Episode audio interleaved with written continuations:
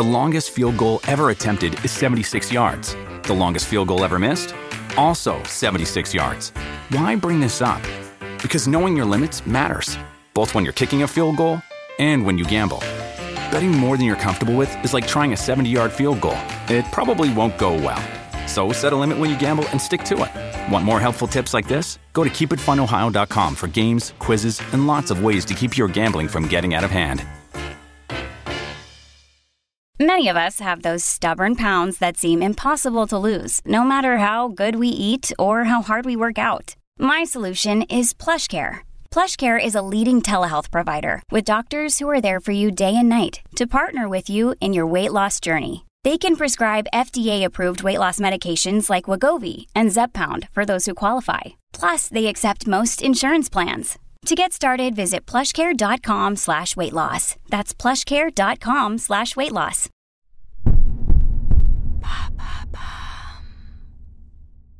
Que faire des médicaments périmés? Merci d'avoir posé la question. Nos boîtes à pharmacie contiennent toujours des médicaments périmés dont on ne sait que faire. On se demande alors s'ils sont encore efficaces, s'il y a un risque pour notre santé en cas d'utilisation, ou encore où et comment s'en débarrasser. Une étude de l'Agence nationale de sécurité du médicament, parue en juin 2023, a montré qu'un Français sur trois consomme des médicaments après leur péremption. Or, selon le ministère de la Santé, il ne faut pas utiliser de médicaments au-delà de leur date de péremption parce que les conditions de conservation n'ont été étudiées que pour une durée correspondant à cette date. Au-delà, l'efficacité n'est plus garantie et certaines molécules peuvent même devenir dangereuses. Y a-t-il des médicaments qu'il ne faut absolument pas consommer s'ils sont périmés? Pour la majeure partie des médicaments, si la date de péremption est dépassée de quelques mois, le risque pris est surtout qu'ils soient moins efficaces. T'es pas obligé de me croire, mais les Twinkies ont une date de péremption. Et les solutions injectables ou buvables comme les sirops ou encore les gouttes déjà entamées pour les yeux peuvent être contaminées par des bactéries. Aussi, sur RTL.fr en 2018, le médecin Michel Simès évoquait le cas de certains antibiotiques de la famille des tétracyclines. Des composés toxiques peuvent se former. Globalement, la prudence est donc de mise avec les antibiotiques.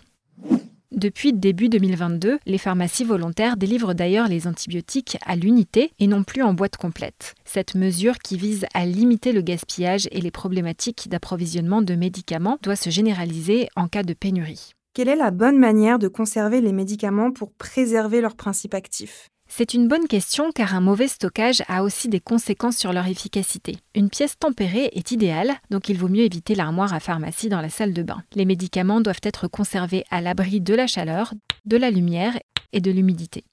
Certains, comme l'insuline par exemple, sont particulièrement fragiles. Il faut demander conseil en pharmacie pour connaître la meilleure option de stockage. Et que doit-on faire de nos médicaments périmés alors? Les médicaments ne se jettent ni à la poubelle, ni aux toilettes, ni dans l'évier, afin d'éviter la pollution des sols et des rivières. Après avoir jeté les emballages et les notices en poubelle de tri, le mieux est de rapporter pilules et autres comprimés en pharmacie. Elles ont d'ailleurs l'obligation légale de les accepter. De là, ils seront incinérés dans une filière spécifique pour limiter le plus possible l'impact sur l'environnement, comme le rappelle l'assurance maladie. Les seringues et les aiguilles doivent être conditionnées dans une boîte spécifique fournie par les pharmacies.